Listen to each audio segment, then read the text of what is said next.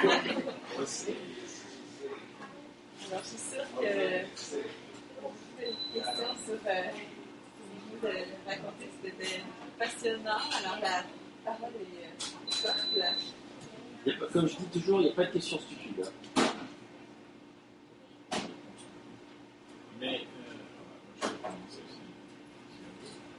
Euh, tu as dit, euh, je cite sans guillemets, là, on voudrait que, euh, écrire comme euh, Moff, on voudrait écrire euh, des mains comme Perec, etc. Mais au départ, euh, qu'est-ce qu'il y a derrière Je voudrais être écrivain Parce qu'on peut lire. Donc, euh, tu n'es pas le seul lecteur et sûrement pas le seul lecteur passionné de ces deux écrivains-là. hein. Donc, euh, et pourtant, ces, ces lecteurs passionnés ne se sont pas transformés en écrivains. Non, je, Donc, euh, au départ, ouais.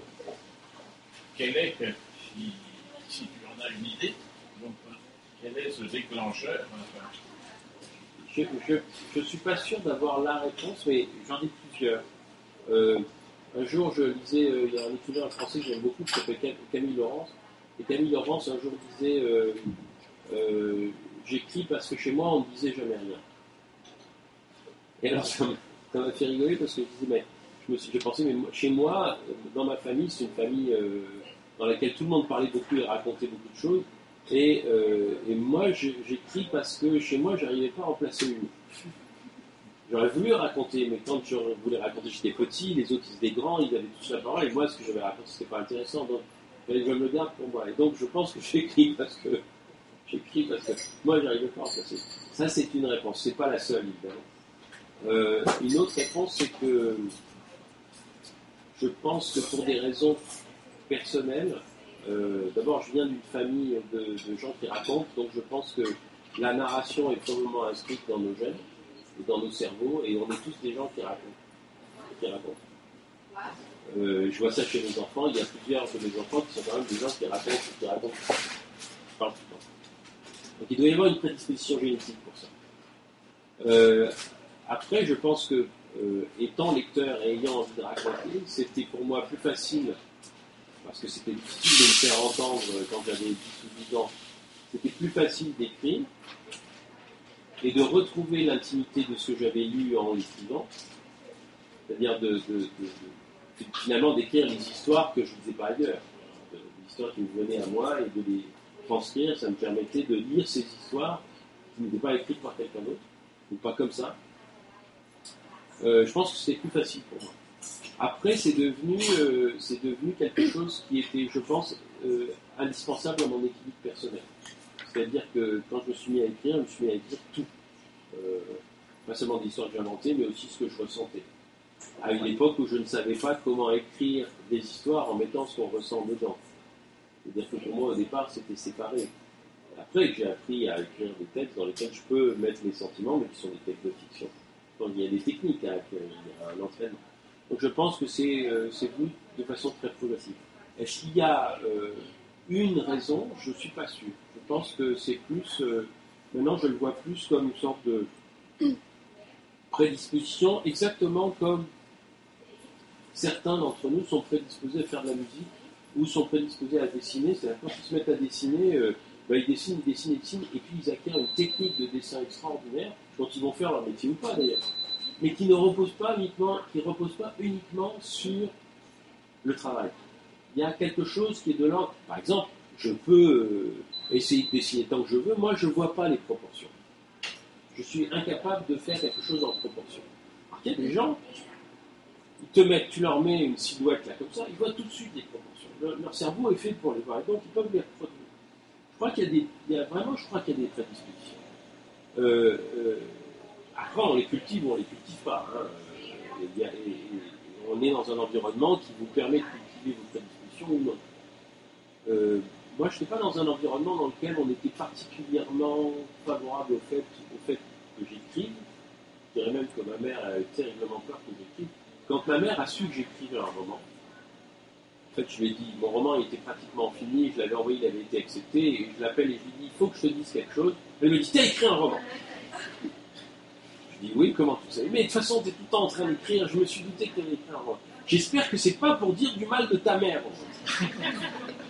Je dis, maman, parce que tu comprends. Et un truc qui a lui foutait la pétoche de sa vie, c'est que elle avait à l'esprit euh, Hervé Bazin qui avait écrit Vipère au point, et Vipère au point, il décrit sa mère comme étant une- un monstre absolu. Euh, et il dit surtout, tu fais pas comme Hervé Bazin, tu n'écris pas Vipère au point pour dire du mal de ta mère. Je dis, mais non. Ça me serait jamais venu à l'esprit d'écrire un livre qui faisait du mal de mal. Mais c'était de ça. Et donc, j'ai jamais été vraiment favorisé à écrire. hein. Je, me suis caché, je me suis caché jusqu'à ce que mon, premier roman paraisse. Euh, j'ai écrit dans des revues, euh, etc. Mais je me suis caché d'écrire de la fiction. Je ne le disais à personne chez moi, parce que j'avais trop peur qu'ils posent des questions, je ne voulais pas qu'ils qu'ils mettent leur, euh, leur truc dessus. Après, j'ai écrit un roman, après, j'ai écrit, euh, dix ans plus tard, j'ai écrit un roman qui est devenu un best-seller national. Donc, c'est sûr que là, euh, tous leurs voisins, ma famille, les gens, tout le monde l'avait lu autour d'eux, et ils disent, bon, d'accord, c'est pas, ça ne doit pas être mal, ça ne doit pas être si mal que ça. Mais euh, j'étais pas très. Mais je crois vraiment que c'était. Voilà, j'étais- j'étais un peu prédisposé pour ça. Euh, euh, encore une fois, c'est pas pour faire le. C'est pas pour faire une sorte de, nouvelle. euh, comment dirais-je De néo-version du l'écrivain, c'est un génie, hein. C'est pas ça.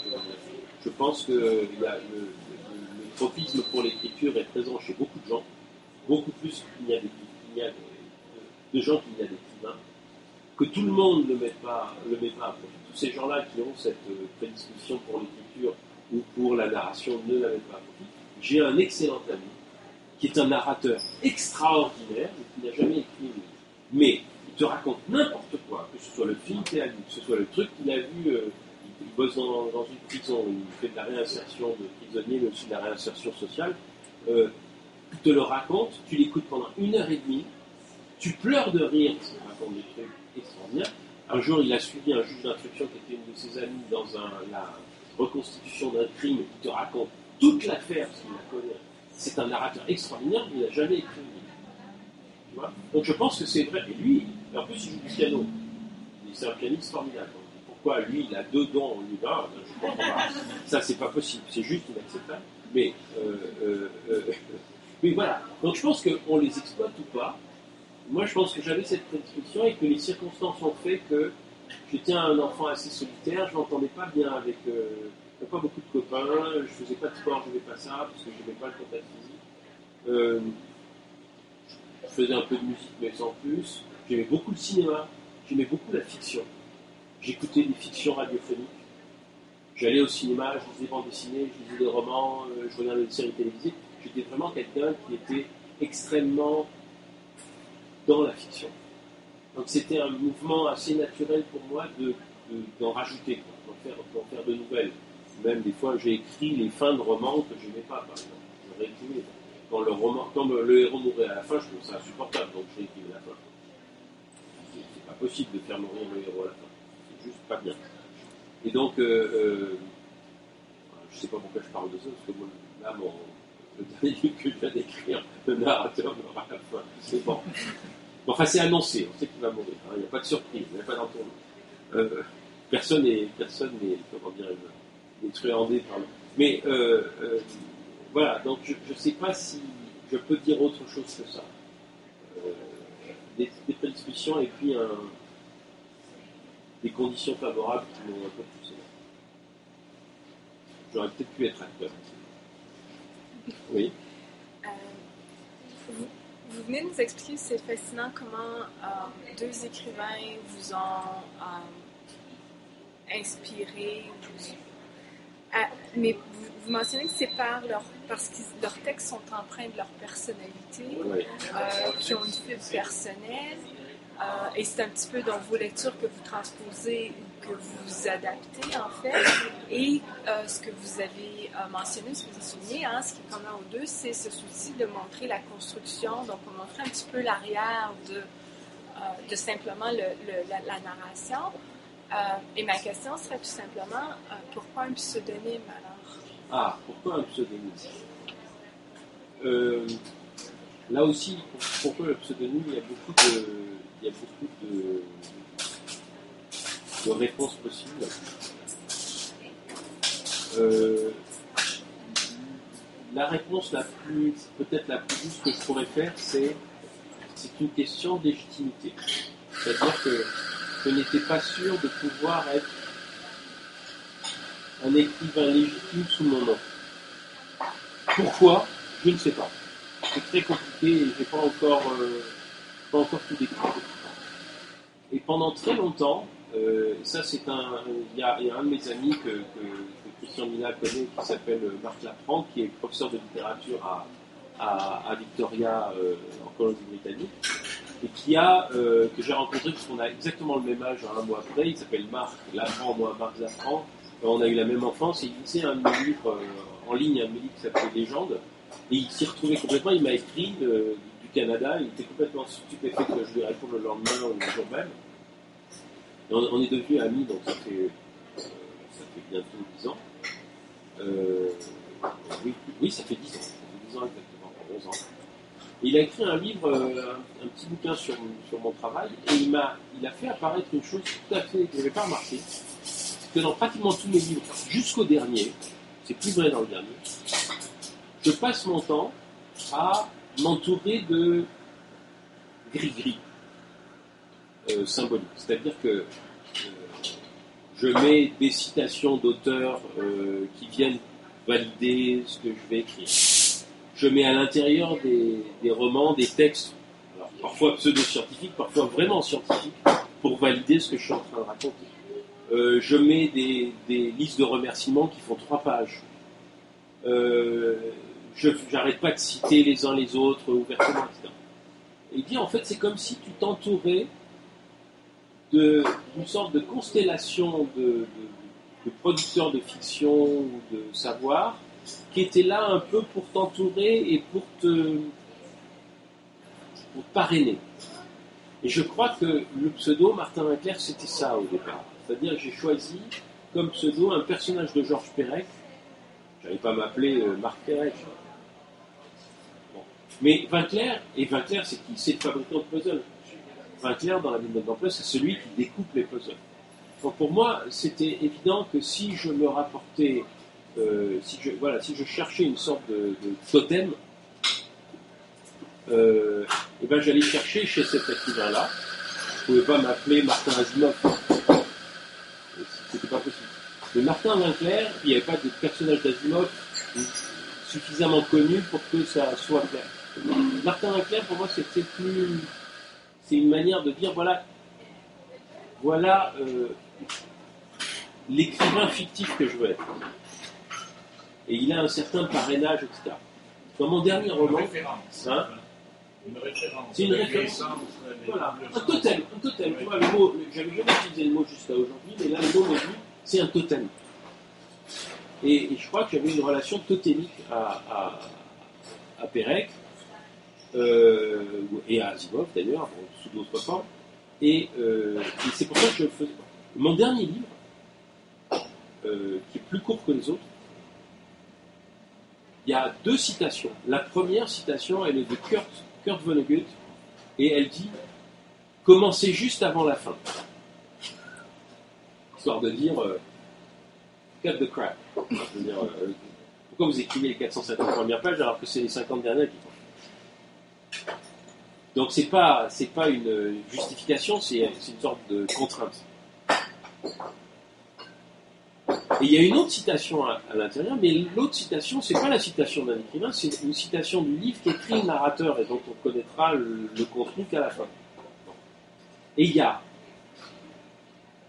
aucun remerciement, il n'y a pas 50 000 euh, assemblages comme il y a dans mes autres bouquins, il n'y a pas euh, de, comment de précaution. Euh, ce livre est une fiction, tatata, comme je le fais à chaque fois, je le faisais à chaque fois en disant, par exemple, pour les trois médecins où je raconte mes études pendant les, années 70, j'ai mis, euh, bon, évidemment vous êtes dans un roman, mais s'il y a des gens qui se reconnaissent là-dedans, c'est bien fait pour eux, ils avaient qu'à pas être aussi pourris. Donc je veux dire. Et là, il n'y a rien. Il n'y a rien parce que je pense que, euh, et c'est pas, c'est pas euh, sans relation avec ma présence ici. C'est-à-dire le fait que j'ai émigré, euh, j'ai quitté la France et j'ai immigré au Canada. Au Canada, tout le monde m'appelle Marc Zafran. On m'appelle Lambert que quand je, quand je fais l'écrivain. Et autrement, l'invité du département de littérature, c'est Marc Zafran. Il se trouve être un écrivain qui, tout. Si je suis invité à Radio-Canada, c'est Marc Zafran. C'est-à-dire que ici, j'ai plus de problème de légitimité. Pourquoi? Probablement parce que euh, l'état d'esprit, le mode de pensée nord-américain, c'est un mode de pensée dans lequel on a le droit d'être médecin, écrivain, essayiste et tutti quanti, père de famille, tout ce que vous voulez, euh, amateur de bande dessinée, euh, chroniqueur radio. C'est pas, pas un problème. C'est ben voilà, un type, voilà, qui est occupé. Euh, puis c'est bien, quoi. Il s'occupe, il gagne sa vie. Euh, en France, c'est un truc qui n'est pas concevable. Il faut, rester dans, un- dans une catégorie. Un truc très singulier en France, c'est que par exemple, il se trouve que là, cette, j'étais en France il y a 15 jours, il m'est arrivé un truc qui est quand même extrêmement intéressant, mais, mais qui est complètement anodin quand on regarde. Le même week-end, j'ai eu deux articles sur les deux livres que je publiais en même temps. Le premier livre s'appelle Petit éloge des séries télé, donc c'est un, essai sur euh, ma, série finie. Et l'autre livre, c'est mon roman, En souvenir d'un vrai, qui est un roman qui parle de la fin de vie, de l'accompagnement des mourants, euh, de la transmission de, euh, de la parole, euh, enfin c'est bon. C'est lourd, quoi. Pas le petit éloge c'est du lourd. Et j'avais un article, euh, un entretien dans Le Monde sur les téléséries. Et il y avait un article de Bernard Pivot dans le journal du dimanche. J'ai jamais eu un article de Bernard Pivot de ma vie. C'est la première fois. Ça fait, ça fait quand même pas 5 ans je. J'ai jamais eu un article de Bernard Pivot. Euh, J'ai jamais eu le journal du dimanche et le monde le même jour. Le journal du dimanche n'est pas plus populaire que, comme lecture que le journal du dimanche. Et le monde. euh, donc pour moi, c'est. Mais je vis ici. J'étais à, à Paris, je les ai vus, mais je vis ici. C'est depuis que je vis ici. Ici, il n'y a pas de problème. En France, euh, les lecteurs de mes livres sur les téléséries ne savent pas que j'écris des romans. Les lecteurs de mes romans, quand ils voient mes romans, ils me disent Mais attendez, j'ai vu un livre sur les téléséries qui est signé Martin Macaire, c'est vous? Je dis Bah oui, mais vous regardez la page de garde, c'est moi. Les gens ne lisent pas les pages de garde avec les, du même auteur. C'est très bizarre, hein c'est très étonnant. Il y a une sorte de, de vision tunnellaire qui fait qu'un écrivain qui publie chez POL, il publie que chez POL, il ne peut pas écrire autre chose. Il y a des gens qui m'ont demandé, quand j'ai publié la maladie de ça, qui m'ont dit Mais vous êtes médecin Je dis euh, Bah oui, je crois pas que vais écrire un bouquin comme ça sans être médecin. C'est quand même un livre écrit fondé sur mon expérience personnelle. J'aimerais en sortir, euh, enfin je veux dire, j'aimerais que je peux écrire autre chose, je ne suis pas toujours sûr, mais et par exemple, en ce qui concerne la littérature euh, écrite par des médecins, euh, il y a très peu d'écrivains médecins en France sont considérés comme des écrivains importants. La plupart sont pas connus ou sont méprisés. Moi, je- moi, il y a deux écrivains médecins que j'aime beaucoup. C'est euh, André Soubiran, qui est un écrivain de romans médicaux très populaire dans les années 50, qui a écrit une saga qui s'appelle Les Hommes en Blanc, qui est tout à fait passionnante. Il y a une description de, de- de- de- de la mort des femmes qui se font euh, avorter euh, clandestinement à la fin du premier volume, qui est le, quatrième volume, c'est euh, la vie dans les autopsies psychiatriques pendant la guerre, euh, pendant la Deuxième Guerre mondiale. C'est incroyable. ça. Mais, maintenant, c'était un écrivain, un médecin, euh, il avait du succès, donc c'était pas intéressant. Un autre écrivain qui, lui, en revanche, est, est considéré comme un écrivain vraiment fin, intelligent, qui est Jean Reversy, mais qui a écrit très peu de livres parce qu'il est mort assez jeune, qui a eu le prix Renaudot, qui est, respecté, mais bon, c'est une sorte de, Rimbaud du, roman médical, quoi. Mort trop jeune. Et puis, vous avez Céline, Alors, quand on vous dit écrivain médecin, on vous Céline. Moi, je suis désolé, Céline, c'était pas un médecin. C'était pas un médecin dans le sens où je l'entends, c'est-à-dire que ça l'intéressait pas de soigner les gens. Ça l'intéressait pas. L'intéresse- Il parle de la souffrance humaine, il parle de la noirceur du monde, parle mais ça l'intéressait pas soigner les gens. C'est pas son problème. Il dit simplement l'humanité, l'humanité est crade, l'humanité est terrible, l'humanité est méprisable, et, et je vais faire de la belle littérature avec ça. Mais c'est lui qui tient lieu de référence comme écrivain médecin en France, alors que vous venez en Amérique du Nord, les écrivains médecins, vous en avez flopés. L'écrivain médecin de référence au Québec, c'est Jacques Ferron. Jacques Ferron, c'est un écrivain, un médecin, un syndicaliste, euh, un, un critique, un, un, un pamphlétaire, je veux dire. euh, voilà, Moi, c'est c'est ça, ça c'est mon genre d'écrivain médecin. Je, je- je suis un fan de Jacques Ferrand. Mais vous parlez de Jacques Ferrand en France, ça peut qui c'est Jacques Ferrand Euh. Donc y y il y a quelque chose qui, euh, alors, tout ça à partir du pseudo.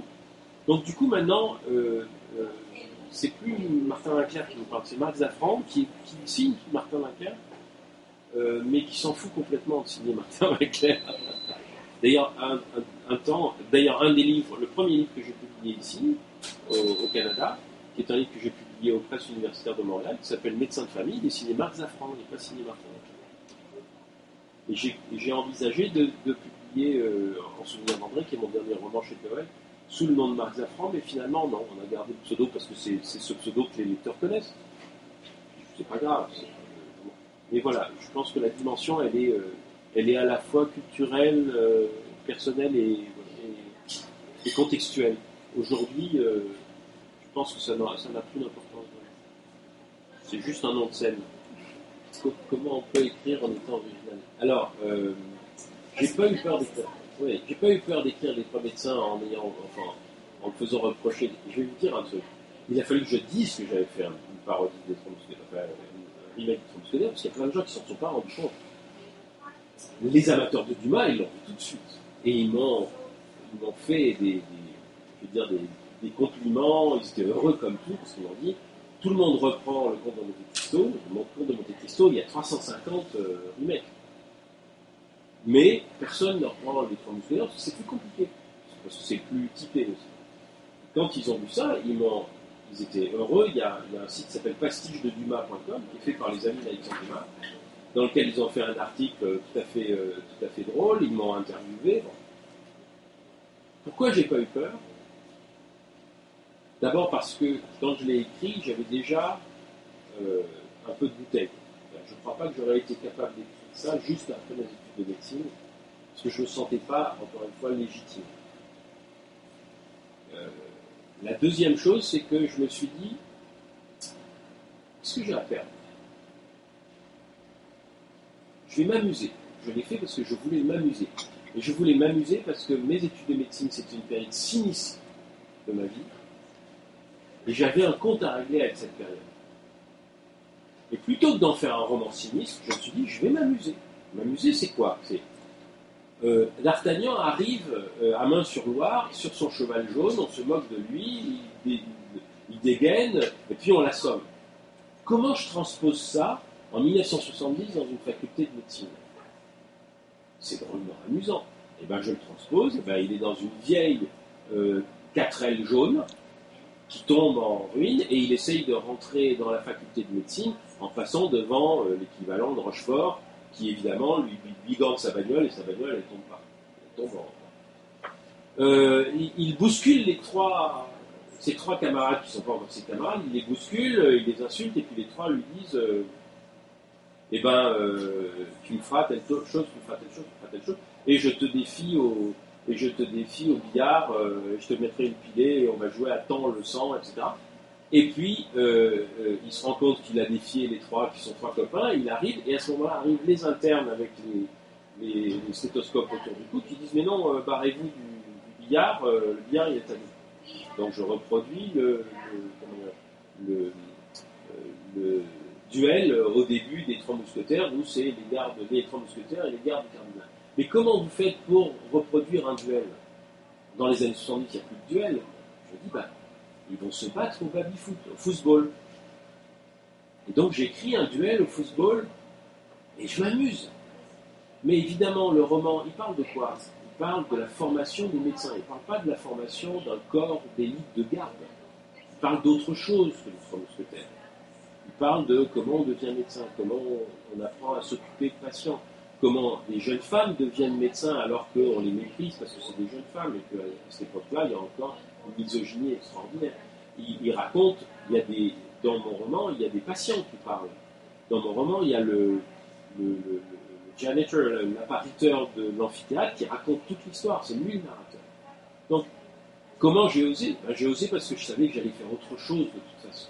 Tout en ayant la trame des Trois Mousquetaires, j'avais une autre histoire à raconter que l'histoire des Trois Mousquetaires. J'avais mon histoire d'amitié, de politique, Ça se passe à l'époque où l'avortement est encore illégal en France, et donc il y a toute une scène qui se passe au moment où les, jeunes gens euh, soutiennent les médecins qui font des avortements illégaux, et puis quelques jours après, ben, la, loi autorise l'avortement. Donc il y a un contexte politique, etc. Voilà, voilà comment j'ai osé. Alors maintenant, comment est-ce qu'il faut faire pour être original? Je ne sais pas. Je ne sais pas, parce que c'est chacun, chacun va faire quelque chose qui est personnel. Je crois que la meilleure manière de faire quelque chose d'original, c'est d'écrire ce qui est important pour soi, en se disant, bon, ça a probablement déjà été abordé par quelqu'un d'autre, mais personne ne l'a écrit comme moi.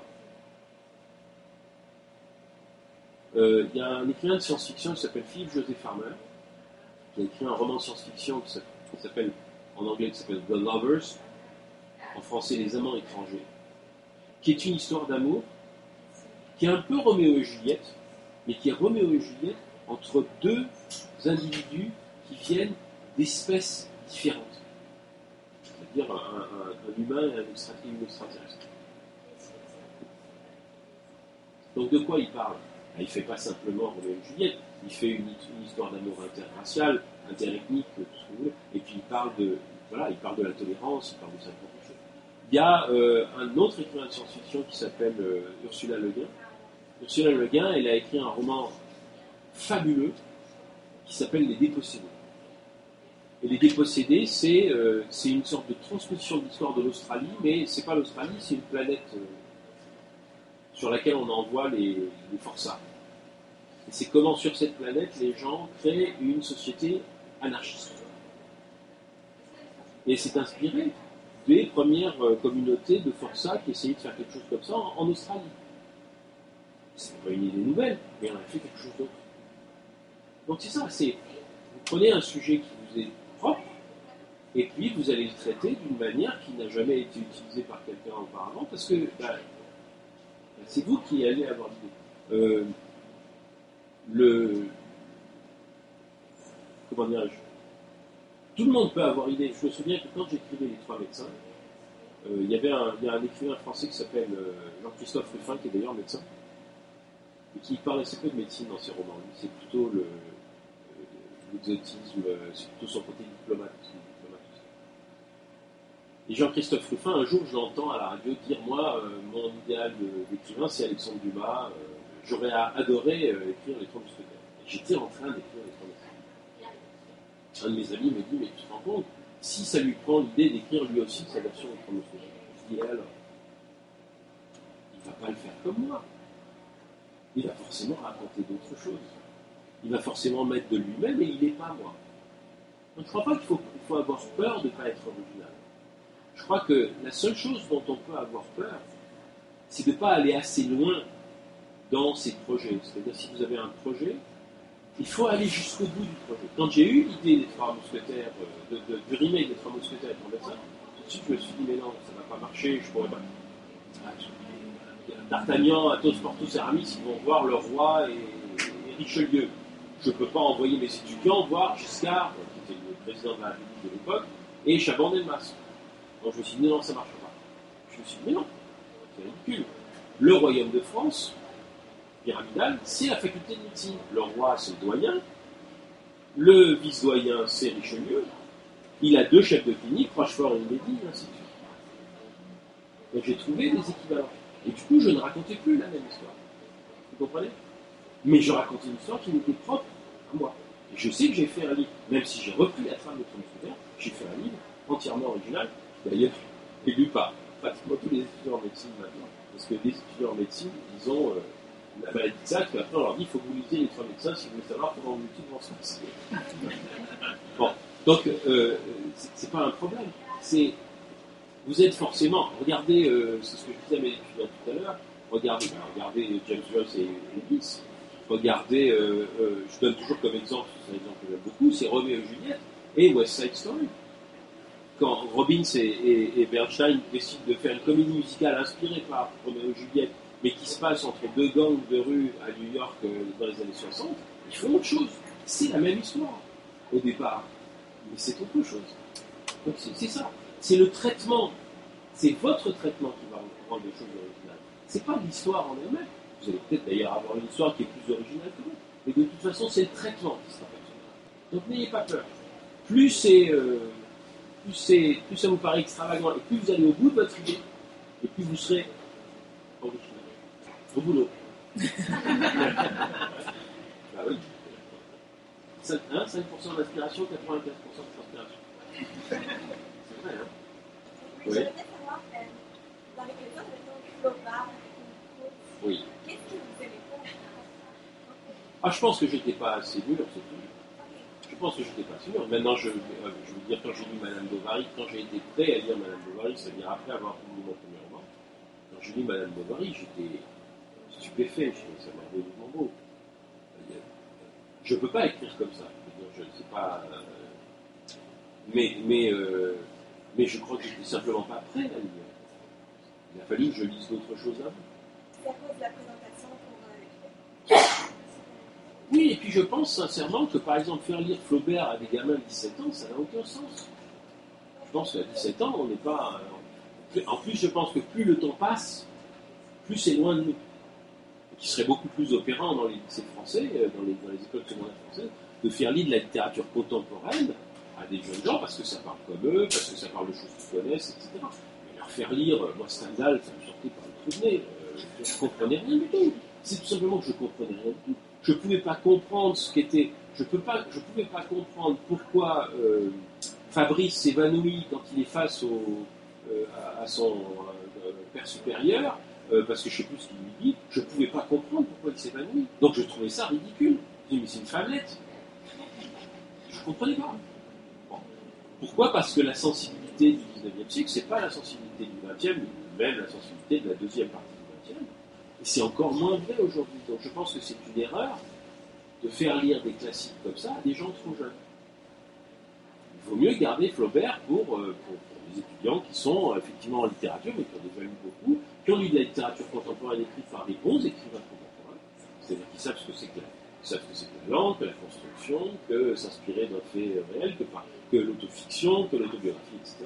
Et puis après, on, leur- on leur fait lire euh, Flaubert, on leur fait lire Proust, on leur fait lire Proust, c'est un morceau quand même, je veux dire. euh, euh, j'ai jamais jamais autant aimé Roland Barthes quand j'entends Roland Barthes à la radio dire Proust, euh, on lit relit pas tout Proust, on relit les passages qu'on aime, mais on relit pas tout. C'est des moments où c'est emmerdant. On l'a lu la première fois parce qu'on était obligé, et puis après, euh, on passe quoi, parce qu'il y a des, il y a des, a des- chapitres qui sont infiniment plus agréables que d'autres, puis il y en a d'autres qui nous cassent les pieds. Et c'est vrai, il faut le dire, c'est, ce que Pénac, dit, si vous avez envie de sauter trois pages, sautez trois pages, parce qu'on n'en a rien à faire.